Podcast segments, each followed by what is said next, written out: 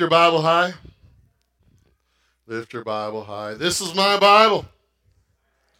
It's God's word to me. In it, God says what he means, and he means what he says. In it, his, in it is his instructions for life. In it is his promises. In it is his goodness. In it, he shares his love for me.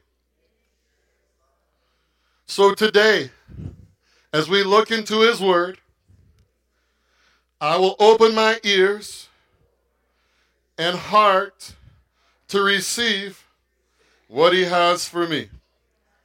In Jesus' name. Praise God. Last week we we've been looking at the subject of holiness. And out of that, last week we began to look at the question what does it mean to work out your own salvation? What does it mean to work out your own salvation? We got into that kind of two weeks ago. And then I thought, you know what? Let's look at that question a little bit because I know it's a question that many of us have. And so last week we read through many verses of Philippians chapter 2. I'm not going to do it again this week. We read through, I think, the first 17 verses or something like that of Philippians chapter 2 with our focus being on verses 12 and 13. And the line which says, Work out your salvation with fear and trembling. Let me just review a little bit regarding the message last week. We know that, first of all, Paul was speaking to the Christians. He was speaking to Christians, he wasn't speaking to unbelievers because of Philippians chapter 1 and 1 and 2, and you can read that for yourself. We saw that this was not a contradiction. Working out your salvation is not a contradiction to what Paul said in Ephesians chapter 2, verses 8 and 9, where he says, For by grace you have been saved through faith. Salvation is not something that can be earned. Amen. Grace is not based on what somebody does. There is nothing a person can do to make or to convince God to save them. We cannot work our way into eternal life. We cannot work our way into heaven.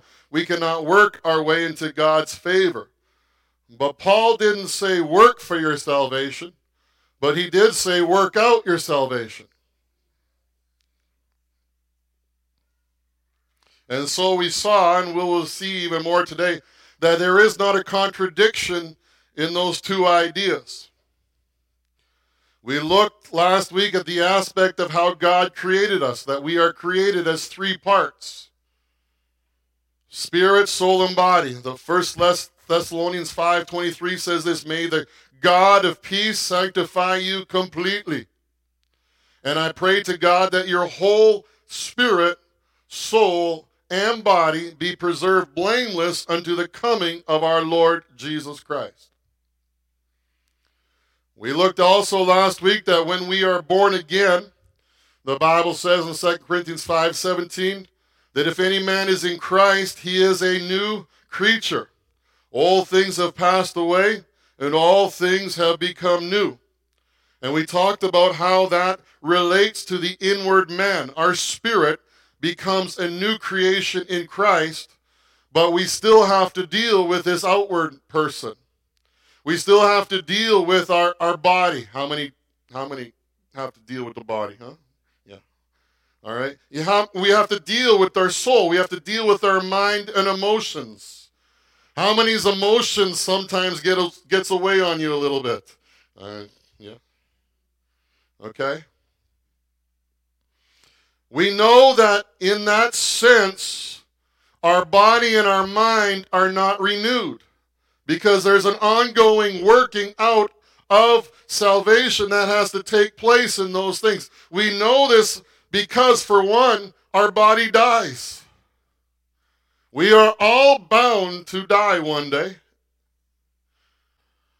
And we also know that the Bible says in Colossians chapter 3 and verse 5, therefore put to death the parts of your earthly nature and then Paul lists off a couple of things sexual immorality, uncleanliness, inordinate affection, evil desire, and covetousness. covetousness, which is idolatry.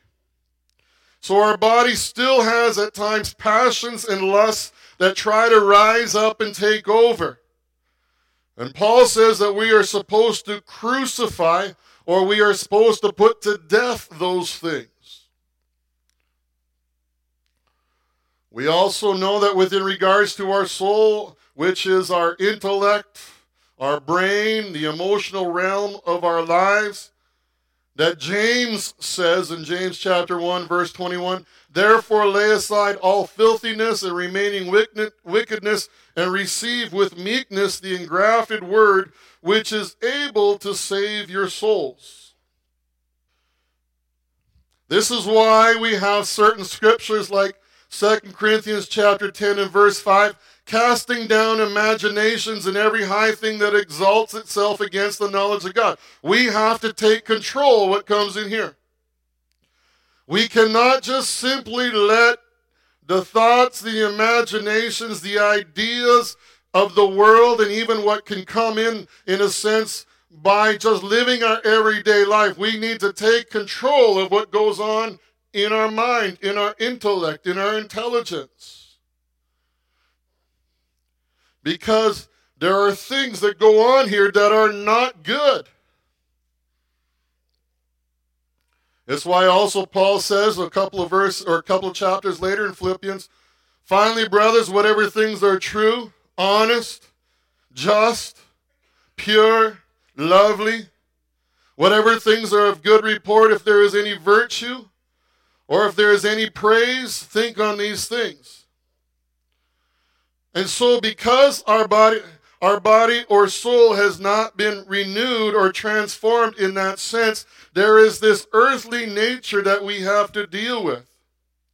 And as long as we are in our body, you will have the desires that you will have to contend with. Now, I am looking forward to that one day when either I pass along or God comes and takes me up in the rapture, and I'm looking forward to when I don't have to deal with this thing anymore. Amen?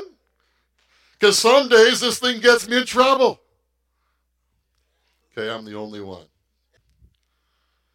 But we're looking at this out of, or in the aspect of holiness. We have seen that without holiness, we will not see the Lord. And when I'm talking this morning, generally, and we will touch on it a little bit, but when I'm talking this morning, I'm not talking about you not being saved or you being saved in the sense of these are things or holiness worked out or dealing with our body, dealing with our mind is an aspect that relates to whether we are saved or not. We'll, we'll get into it a little bit more. But we have to work out our salvation. The inward transformation has to be displayed with an outward visible transformation. Praying is good. Leading people in a prayer, in a salvation prayer, is good. Leading people in quote unquote the sinner's prayer is good. Saying I believe in God is good. People saying they believe in Jesus is good. But our spiritual life must harmonize with our outward, natural, physical life. And yes, there are things that need to be worked on. Yes, there are sinful actions or attitudes or habits in our lives that need to be dealt with. But Paul said this in Philippians chapter 1, just a, a couple of verses up from what we saw in chapter 2. Only let your conduct be worthy of the gospel of Christ. Now, in some of your book Bibles, it might say conversation, and this is not just speaking about only let your talking be worthy, but conversation actually can be translated there as your behavior, as your conduct, as, as how you act outwardly. So only let your conduct, let your behavior be worthy of the gospel of Christ. If we are saved, it should show. It should show. We may not be perfect, but we should be moving in a different direction than the world. Here's we'll get into it a little bit. If someone says they are saved, but their lives don't display it, you have to wonder one, possibly a lack of maturity, or two, are they really saved? Are they really saved? You see, the Bible says that we're saved by faith. And sometimes as Christians, we so focus on that, we think the outward doesn't matter. But James said, and this is not up there, you show me your faith without your works. And you could kind of add a little kind of tag on that, if you can. And I will show you my faith by my works. You believe that there is one God. Good for you. This is kind of my paraphrase. That's correct. Then he goes on to say, the demons also believe and tremble. But don't you know, O foolish man, that faith without works is dead? You see, we can confess with our mouth. We can pray the sinner's prayer. But if it's not, there's not a believing in their heart, in our heart, it will not bring about salvation. Faith alone saves, but the faith that saves is not by itself. It should lead to good works. It should lead to the activities of our life that will put that faith on display. It should lead to holy living the person living inside of us, the Holy Spirit, should be coming out of our lives if we are saved. So I would encourage us this morning we should not fool ourselves. And we should also not give people false hope. Kind of like, oh, you prayed the prayer, you're good now.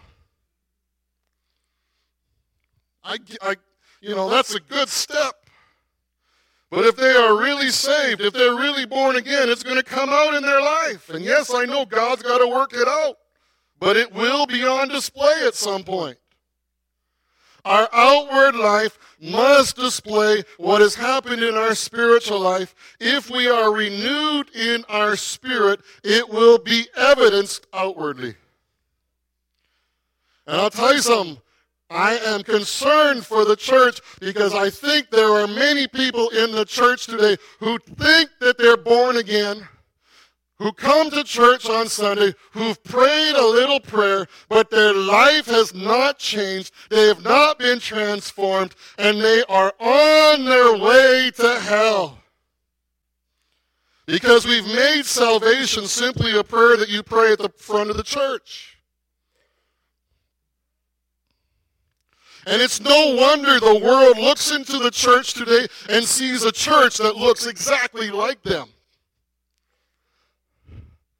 Because they see a church that has not been transformed. They see a people that have not been transformed. You look into Acts when the church was birthed in, in, in, in, Acts. The church was different from the world. That's why persecution came. And I believe that in this day and age, when we are seeing persecution like atmospheres or the atmosphere of persecution seemingly to come into our nation, into our land, and into our world, listen, I think that it is a good thing because it will separate those who are playing church from those who are serving the Lord with all of their heart and have been transformed. Because let me tell you something, if you are simply playing church in today's environment, if you are simply someone who calls yourself a Christian in today's environment, but there has been no inward transformation and the Holy Spirit doesn't live within you and you have not been renewed, you will not stand in this day and age when the persecution comes. You will run.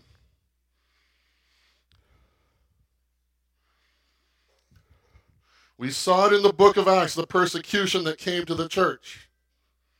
Let us not be surprised what is coming in our day and age today. So, our outward life must be on display and give evidence of what's happening in here. Now, I get it. We're all a work in progress.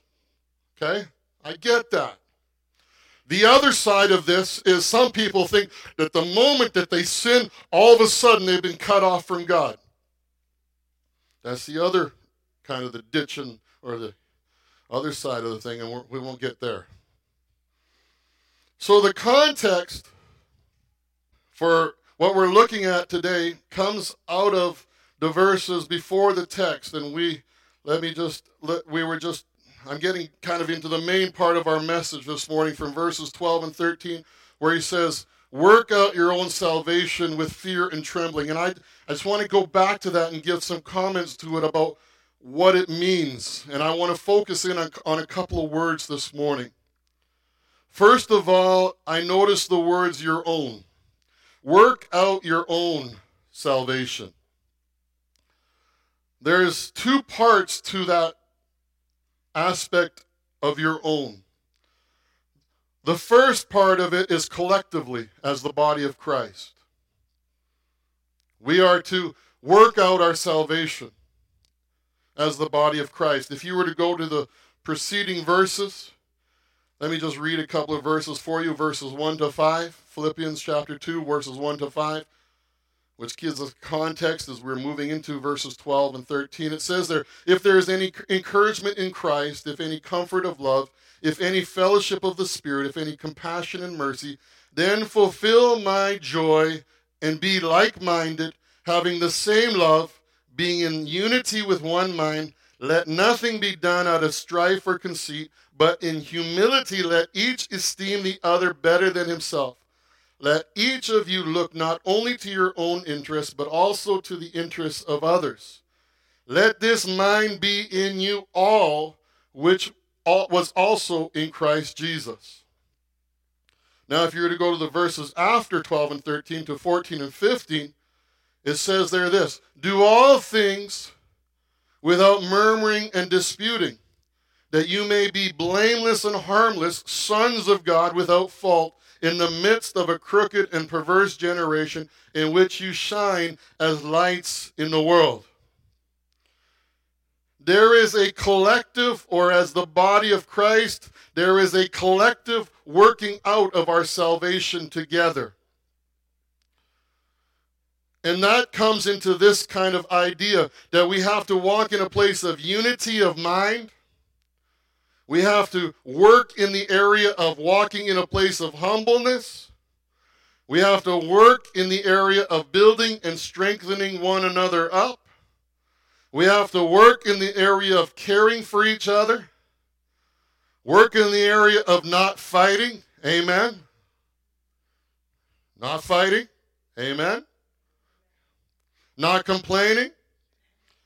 Being blameless together and being lights in the perverse world that we live in. You know, one of the sad things about COVID is how much division it has brought to the church.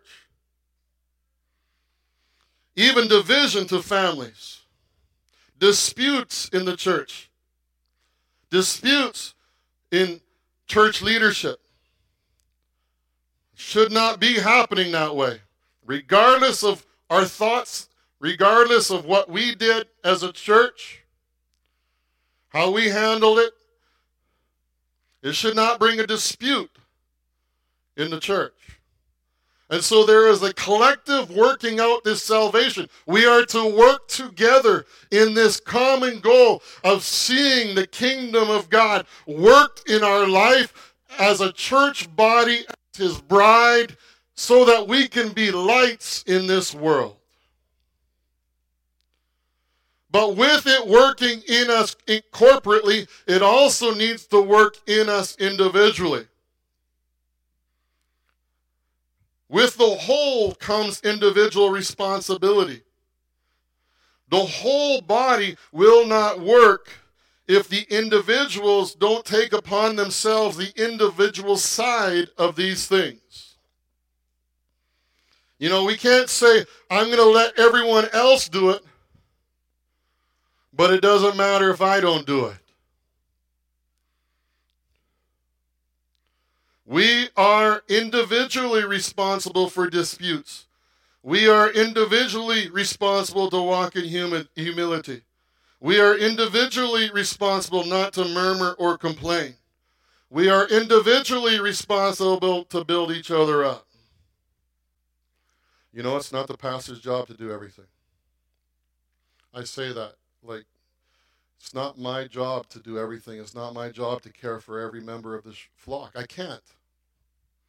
I can't. I can't do a good job if I try to do it all myself. We are to work together. And I don't say that in any way. I mean, people here care and all that. I'm just saying some churches think it's the pastor who has to do it all.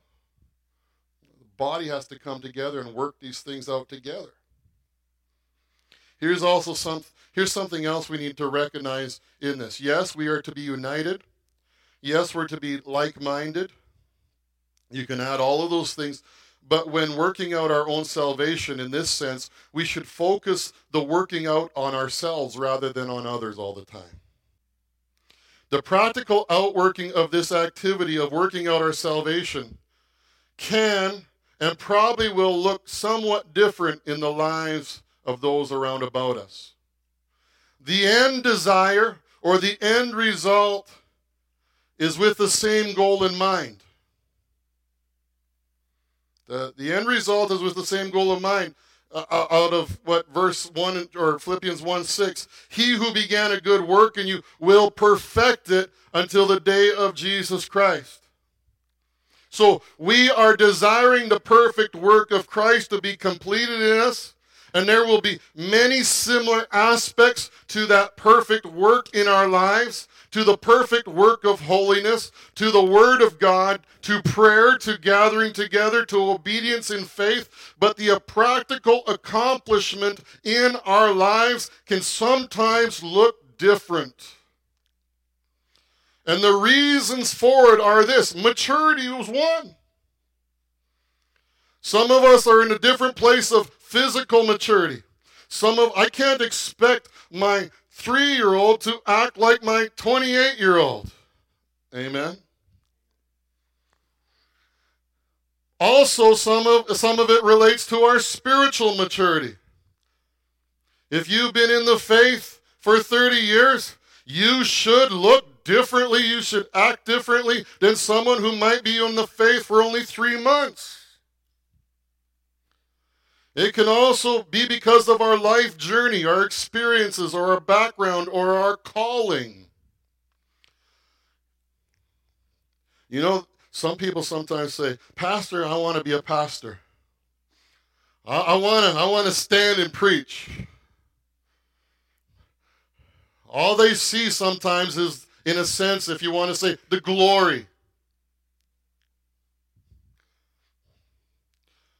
They forget the responsibility that comes with being a pastor. Hebrews 13, 17 says this Obey your leaders and submit to them. I like that part. But here's, here's something. For they watch over your souls as those who must give an account.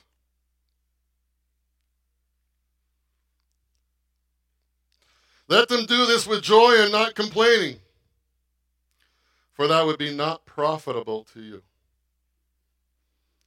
My life should look differently. My life should be on a, if you want to say in a sense, a different level. In, I can't think of another way to put it.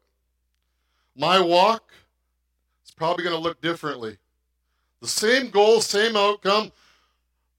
God working in me, perfecting in me like he's perfecting in you, but there are things and happenings in my life that may be different than what happened in your life.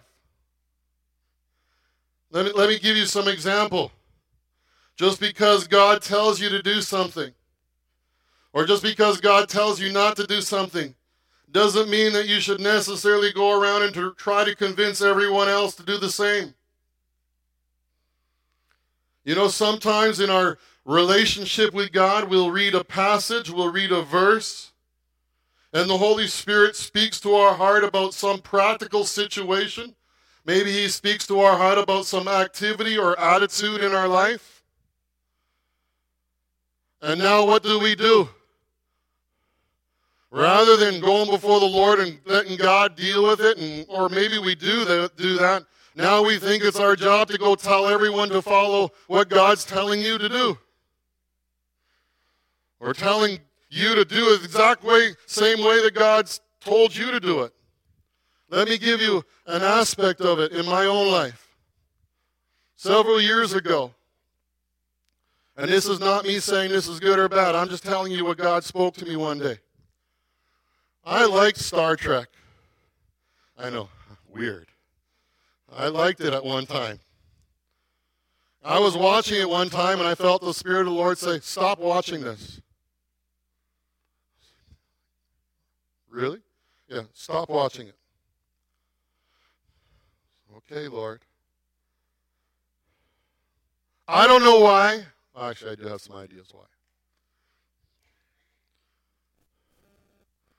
But, you know, just because somebody comes and say, oh, Pastor Chad, I watched Star Trek last night. I'm not going to turn around and say, well, you know what? God told me not to watch Star Trek. Therefore, you should not watch it. We do this sometimes with our eating. You know, I know my brother, I didn't ask him for permission, but I'm going to mention it anyways. Sorry, brother. Our brother Ade, well, his family, they don't eat pork. There's a conviction in their life not to eat pork. That's good. They're following what God's leading them in. You may disagree. You may have no problem with it. But that's what God's laid upon their heart. We should not look down upon, you know, some people, I know I can never drink alcohol. Some people say, oh, Pastor Chad, you're being legalistic. No, I know I can never drink alcohol. It's not for me. One of the reasons I know that is because I know that I probably will like it too much. But I know that I can't ever walk in that way. The other side of this was we should not look down upon, tease, or make fun of those people who hold certain convictions that may be displayed through practical lifestyle choices that they're trying to serve the Lord and be honorable with God.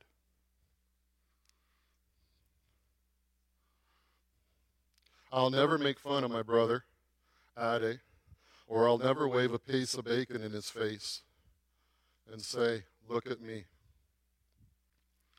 So sometimes these things that are worked out in our life are differently or different and, and how they're worked out, we need to be sensitive to that. We're working out our own salvation. There are sometimes things that God deals with in our own hearts and lives that He needs to deal with us on an individual basis. And maybe you don't understand. Maybe I don't understand, but we let God deal with it. You know, another one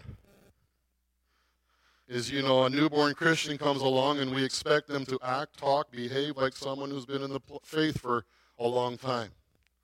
I remember my father talking about kind of the hippie movement back in the 70s, 60s, whatever it was, and how there was a church in Calgary that opened their doors to the hippies of the day. And how hippies were getting saved and coming into the church, and they would wear their bib overalls, you know, guys, no shirts, sandals, or no sandals, even sometimes barefoot. You know, in some churches that would be like, What are you doing? You know, and I get it on one hand, but on the other hand, some things let God work out. Let God work out.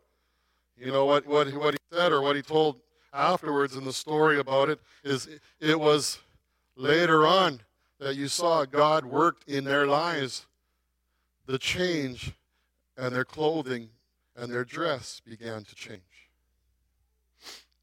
So we need to be careful. We need to be careful. Yes, there is a time and place for standards. Yes, there's a time and place for counsel and correction and instruction.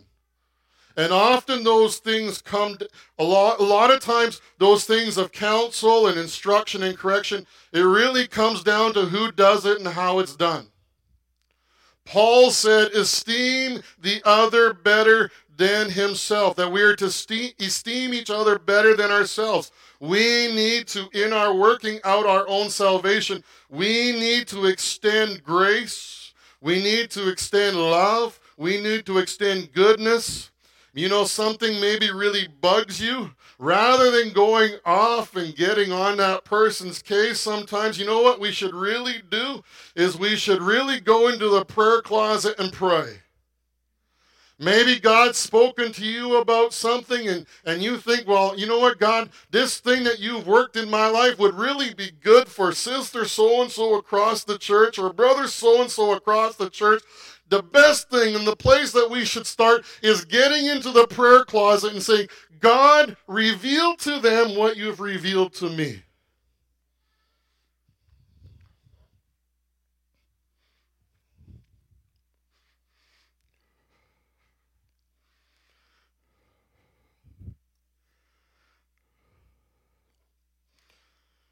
Another aspect of working out your salvation is working out. It is ongoing and continual. It's not finished the day you got saved. There is not a day that we will live in this temporal earthly life that we don't need some renovations on the outside. If we are the same person before the Lord today as we were a year ago, there's a problem. If we are the same person today as we were 5, 10, 20 years ago, with the same attitudes, with the same actions, with the same with unforgiveness or bitterness or hurts, with the same knowledge of God, if our prayer life is in the same spot, if our Bible reading life today is like it is five years ago, maybe five years ago we were reading five minutes a day, and today we're still reading only five minutes a day, there's a problem. I'm not saying that we're not saved, but we're not maturing in our faith. We're not working out our salvation as we should.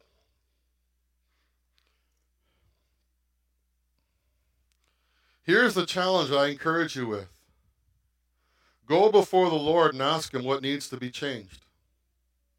That's what I challenge you with. Go before the Lord and ask Him what needs to be changed. God isn't condemning when he talks to us, but if we if we let him, he, he will he will tell us in a loving manner.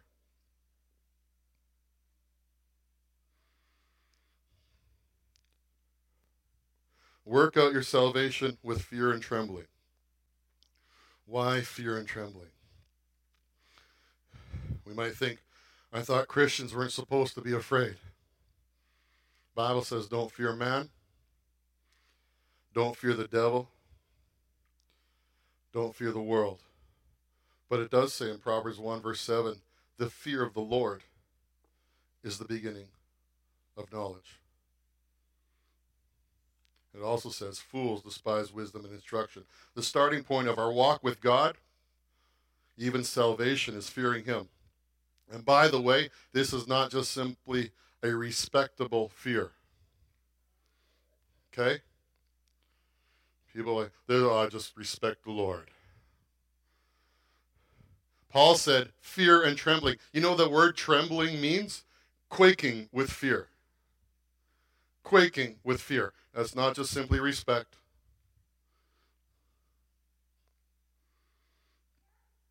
Isaiah chapter 33 and verse 6 he says there, He shall be the stability of your times, a wealth of salvation, wisdom and knowledge. The fear of the Lord is his treasure. Tied to the things or tied to the fear of the Lord are things like stability, wisdom, knowledge, salvation. And if you were to go to verse 5 preceding that, you would see that it also tied to it are justice and righteousness. We need to walk in a place today of fearing God. More people in the church, more churches fear man in the world than they fear God.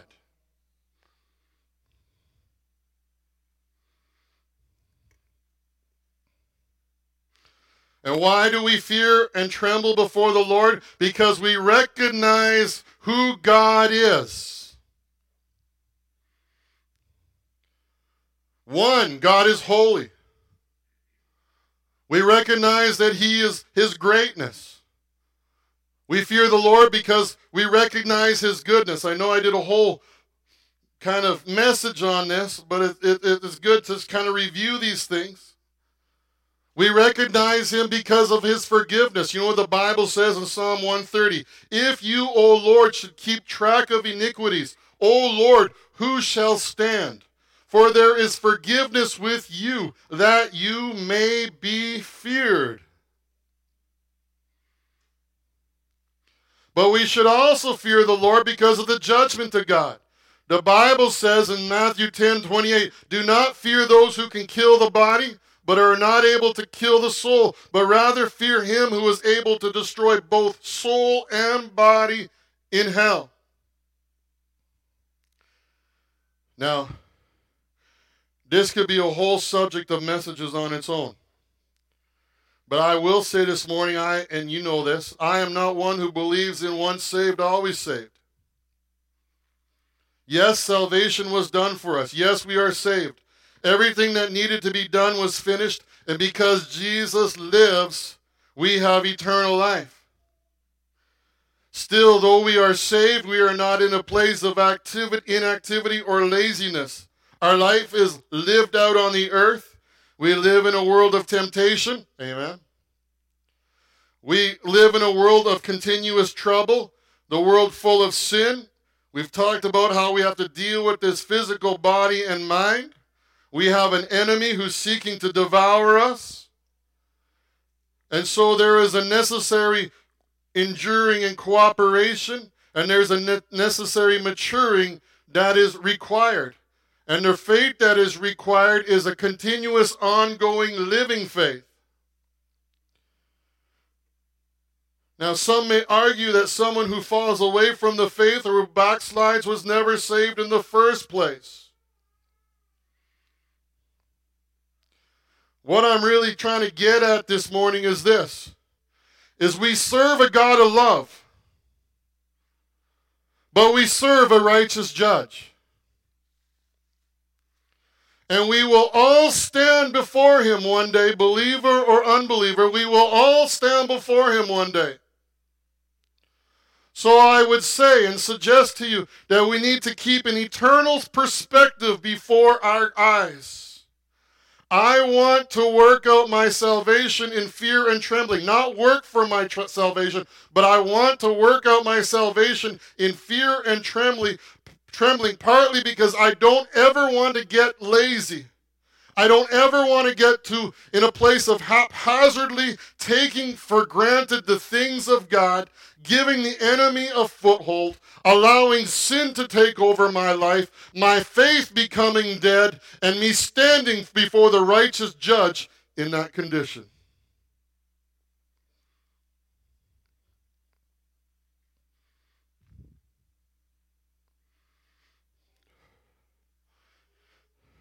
The Bible says that the fear of God is necessary to avoid sin. Proverbs 3, verse 7 Do not be wise in your own eyes, fear the Lord, and depart from evil. This is what I was getting at. Sometimes Christians think, well, I can handle this. I'm not talking about Star Trek, I'm talking about other stuff, but you know, I can handle this thing on the internet. I can handle this movie. Yeah, there's some scantily clad women, nude women, whatever, or men. By the way, pornography is not just a women's issue or man's issue, it's a woman's issue in our day and age. I can handle all of these things.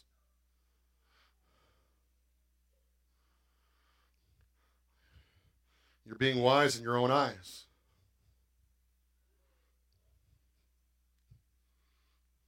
Do not be wise in your own, eyes. Fear the Lord and depart from evil.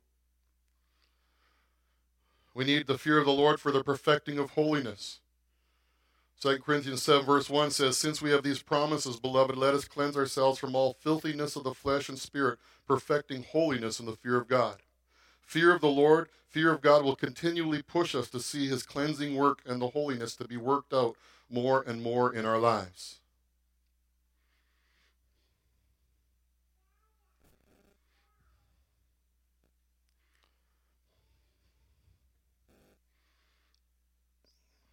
Let me also jump to something else that we need to think about in regards to the fear of the Lord.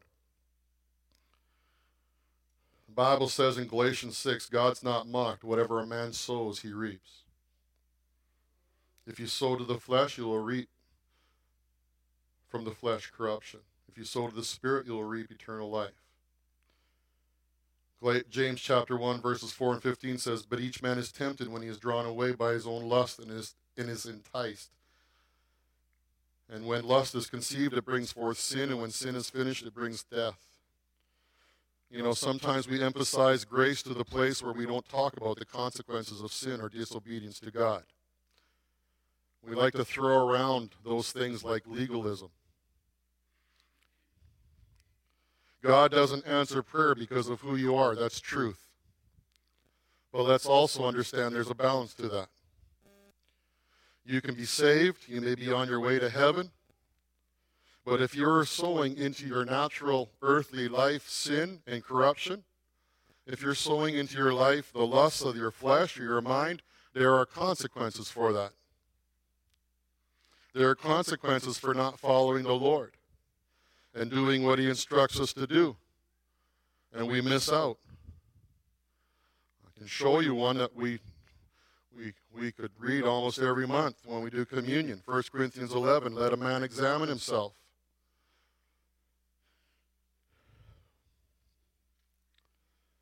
Verse 29 of 1 Corinthians 11, for he who eats and drinks unworthily eats and drinks damnation to himself, not discerning the Lord's body. For this reason, many are weak and unhealthy among you, and many die. If we judge ourselves, we would not be judged, but when we are judged, we are disciplined by the Lord so that we would not be condemned with the world. By the way, yes, I take this verse very seriously because of the condition of my body. I have examined this at times. The fact of the matter is very clear and very understanding. Some people die not because it's God's time to take them away, but they die premature, prematurely in the discipline of God. Some people are sick today because it's, in the sense, the judgment upon themselves. I'm not saying that if you're sick this morning, don't get under condemnation. I'm just saying we need to look at this and understand there are times and there is a place to examine what's going on in our life physically and examine what's going on. Are we standing right before the Lord?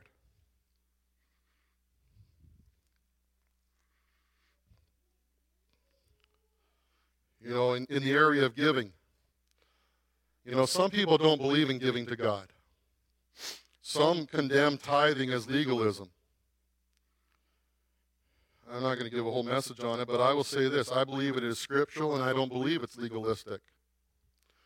I, I was working through this at one time because I got, in a sense, bombarded about how legalistic tithing was. And I was thinking about it and praying about it, and my conviction from the Holy Spirit as I was working through it in my life was this. And by the way, I'm not saying I'm perfect in this, okay? But this was the, the question I felt the Holy Spirit speak to me. If I'm trying to find a reason not to tithe to the Lord, then there's a problem in my heart. If I'm looking for a reason not to tithe to the Lord, there's a problem in your in my heart. Just the way God challenged me on it. And since then, it's cool. How about this? Here's my Father's Day message.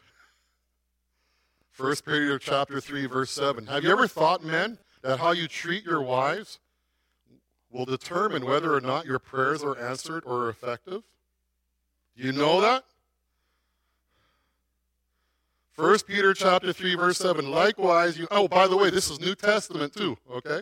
New Testament. 1 Peter chapter 3, verse 7. Likewise, you husbands, live considerately with your wives, giving honor to the woman as the weaker vessel. That's a, that, we won't get into that right now.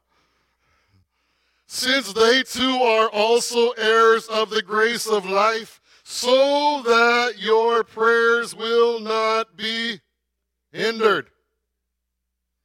Men, husbands, men, God looks at how you treat your wife. Lots of guys, wife, submit to me. I'm the king of the castle. Okay. We might do this one day. I might talk on this one day. Bible says, man, treat your wives with honor. And if you don't, if you don't, don't be surprised if your prayers are hindered and not effective. That's not me, that's Scripture. So I work out my salvation in fear and trembling, giving serious consideration to all these things. First, because the God I serve and who lives in me. Secondly, because I recognize the judgment that comes to one outside the faith. Thirdly, because God has established principles of his kingdom that I need to function in. Let me encourage you in this. It requires involvement, it requires effort on our part, it requires submission to His Holy Spirit, but it's not done in our own strength and ability. Verse 13 says, For God is the one working in you both to will and to do His good pleasure. The great thing about this is God does not leave us alone in this. In fact, God knows that you, God knows that I can't do it on our in my own strength. We will fail in our own ability. The reason this can all happen in us because of who lives inside of us. The good news is that God has placed His Holy Spirit, He Himself, inside of us to provide all that we need in order to work out His salvation in our lives. Three last verses just to encourage you with this. John 15, 26. But when the counselor, or you could say the helper, comes, whom I shall send to you from the Father, the Spirit of truth who proceeds from the Father, he will bear witness of me. You have the Holy Spirit living inside of you to help this be help this work be accomplished in your life. Philippians 4:13, I can do all things because of Christ who strengthens me. You and I can't do these things on our own. But through Jesus Christ, we can walk in a way and have these things accomplished in us. And 1 John 4 4, you are of God, little children, and have overcome them, because he who is in you is greater than he who is in the world.